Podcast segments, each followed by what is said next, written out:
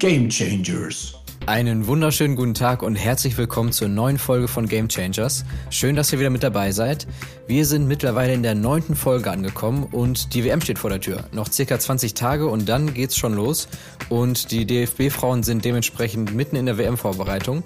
Letzten Sonntag war auch das erste von zwei Testspielen. In Offenbach hat äh, Deutschland Vietnam empfangen. 2 zu 1 ging's aus. Ja, ist noch ausbaufähig die Leistung, aber es war auch schon viel Schönes dabei, wirklich viele Ideen, die zwar noch nicht so einstudiert gewirkt haben, ähm, dass die bis zum Ende hin auch funktioniert haben, aber zumindest waren Ideen schon mal da. Gute Spielzüge gab es auch. Und ähm, ja, trotzdem wäre das Spiel wahrscheinlich anders ausgegangen, wenn Merle Froms nicht das gemacht hätte, was sie eben so im Tor macht. Ähm, war aber ja auch ein Spiel zum Ausprobieren. Die Startelf wurde einmal komplett umgekrempelt. Dafür gibt's ja eben auch Testspiele. Aber darum geht's heute eigentlich gar nicht in der Folge. Ich dachte mir, passend zur aktuellen Zeit geht die Folge heute um äh, die WM-Historie. Der allgemein, also wie das alles so angefangen hat, aber vor allem auch, was die DFB-Frauen bisher ähm, bei WM so veranstaltet haben. Daher, mein Name ist Nick Müller und ich würde sagen, los geht's. Die WM der Frauen gibt es offiziell seit 1991, also zumindest die FIFA-Fußball-Weltmeisterschaft der Frauen, wie sie vollständig heißt. Das war den Frauen aber um einiges zu spät, verständlicherweise, sodass ab 1971 äh, immer mal wieder so inoffizielle Weltmeisterschaften stattgefunden haben. Natürlich leider ohne Förderung oder Finanzierung, also mussten die Spielerinnen das Geld häufig selbst für ja, Reisen und so weiter aufbringen. Und äh, ja, eine dieser WMs war zum Beispiel im Jahr 1981, als der SSG 09 Bergisch Gladbach für Deutschland antreten durfte, Schrägstrich musste, weil es halt nicht wirklich eine Nationalmannschaft gab. Ähm, der DFB hatte den Frauen ja das Fußballspielen zwischenzeitlich verboten und 1981 war halt die Förderung noch nicht so auf dem Level, dass äh, man da zu einer Weltmeisterschaft hätte fliegen können. Das hat sich dann auch erst mit den Erfolgen von Bergisch Gladbach in den 80ern geändert. Ja, auch immer wieder schön zu lesen mit dem Verbot. Naja, 1988 gab es dann aber den Schritt, der später dann zur richtigen Weltmeisterschaft geführt hat. Die FIFA hat nämlich das FIFA Frauen-Einladungsturnier veranstaltet, was dann halt so der Vorreiter der WM war, allerdings ohne deutsche Beteiligung. Genau, und dann ging es 1991 richtig los. Die erste Frauen-WM ausgetragen in China mit Weltmeister USA. Und seitdem findet die WM wie üblich alle vier Jahre statt. Das heißt, bis jetzt gab es acht Weltmeisterschaften, allerdings nur vier Weltmeisternationen. Äh, USA, Norwegen, Deutschland und Japan. Die USA hat sich den Titel insgesamt viermal geschnappt, zuletzt 2015 und 19. Davor 2011 sind sie Vizemeister geworden.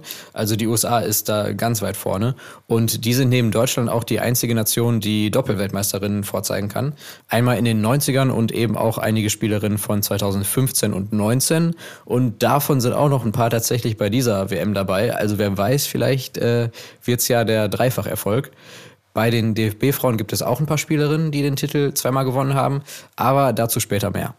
Ja, wie haben die DFB-Frauen denn so bei Weltmeisterschaften abgeschnitten, beziehungsweise was ging da eigentlich so ab? Fangen wir 1991 an. Erste WM, wir erinnern uns kurz, eine Nationalmannschaft, die man auch als solche bezeichnen kann, gibt's noch nicht allzu lange. Und Deutschland hat trotzdem direkt den vierten Platz erreicht. Ist doch gar nicht so schlecht. Da ging's übrigens im Spiel um Platz drei gegen Schweden. Also der Dauerkonkurrent Schweden ist dann eben auch seit Anbeginn Konkurrent. Weiter geht's 1995. Da hat man direkt noch eine Schippe draufgelegt und ist bis zum Finale durchmarschiert. Hat dann aber leider gegen Norwegen verloren, also wurde es nur der zweite Platz. Weitere vier Jahre später, 1999, ist man dann äh, schon im Viertelfinale rausgeflogen. Allerdings auch gegen den späteren Weltmeister, USA. Ist dann vielleicht nicht ganz so bitter, wenn man gegen den späteren Weltmeister rausfliegt.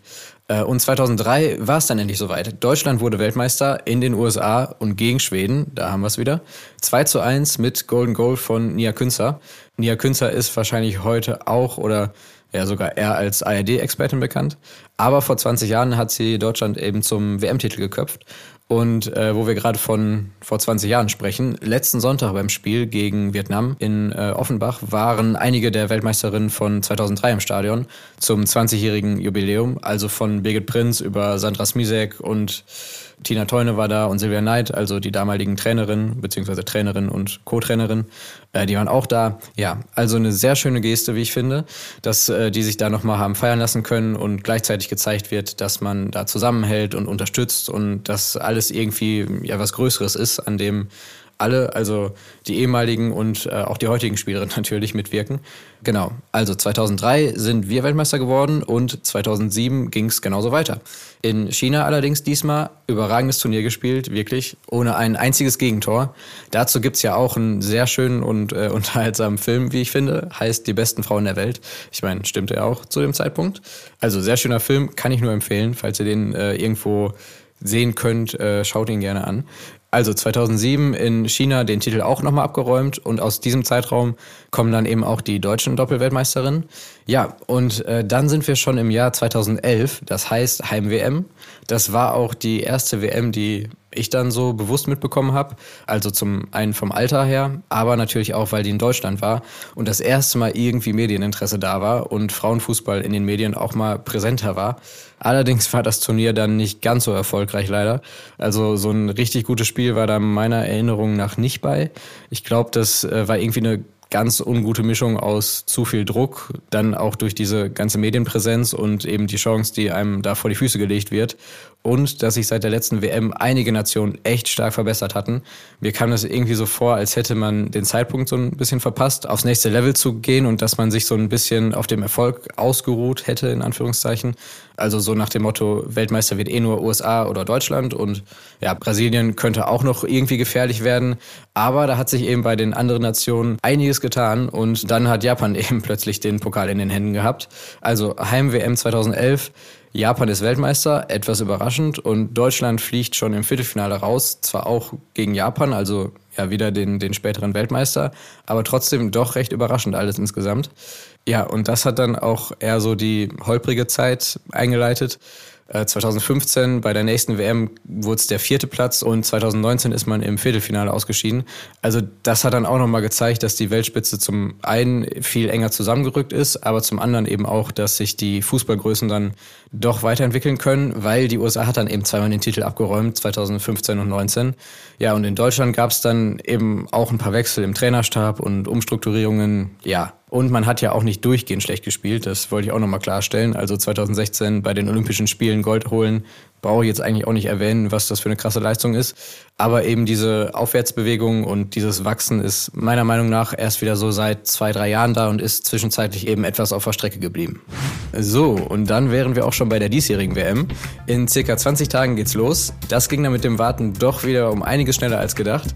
Wer sich da nochmal einstimmen möchte oder was über die Gruppen und die einzelnen Nationen erfahren möchte, ich habe dazu drei Folgen gemacht. Einmal mit Gruppe A bis D und einmal die Gruppen E bis H. Und die dritte Folge geht dann ausschließlich um die DFB-Frauen. Ansonsten hätte ich noch eine Folge zum vorläufigen WM-Kader im Angebot. Also hört gerne rein, würde ich mich sehr darüber freuen. Generell freue ich mich über jede Art von Support und bin euch da wirklich unfassbar dankbar für. Ob jetzt direkt der Podcast gehört wird oder bei Instagram vorbeigeschaut. Äh, Gamechangers.podcast heißt äh, die Seite da übrigens. Für alle, die es noch nicht wussten. Also ganz lieben Dank Dank dafür. So, das war's dann jetzt auch mit Werbung in eigener Sache. Äh, nächste Woche ist das zweite Testspiel der DFB-Frauen gegen Sambia. Danach wird der endgültige Kader benannt und dann geht's auch schon ab Richtung Australien. Das heißt, eine Folge gibt's noch vor der WM in zwei Wochen, wie üblich. Und es wird auch noch einiges auf Instagram geben, also auch da gerne vorbeigucken. Ansonsten ganz lieben Dank fürs Zuhören und bis zur nächsten Folge. Ich bin raus. Ciao.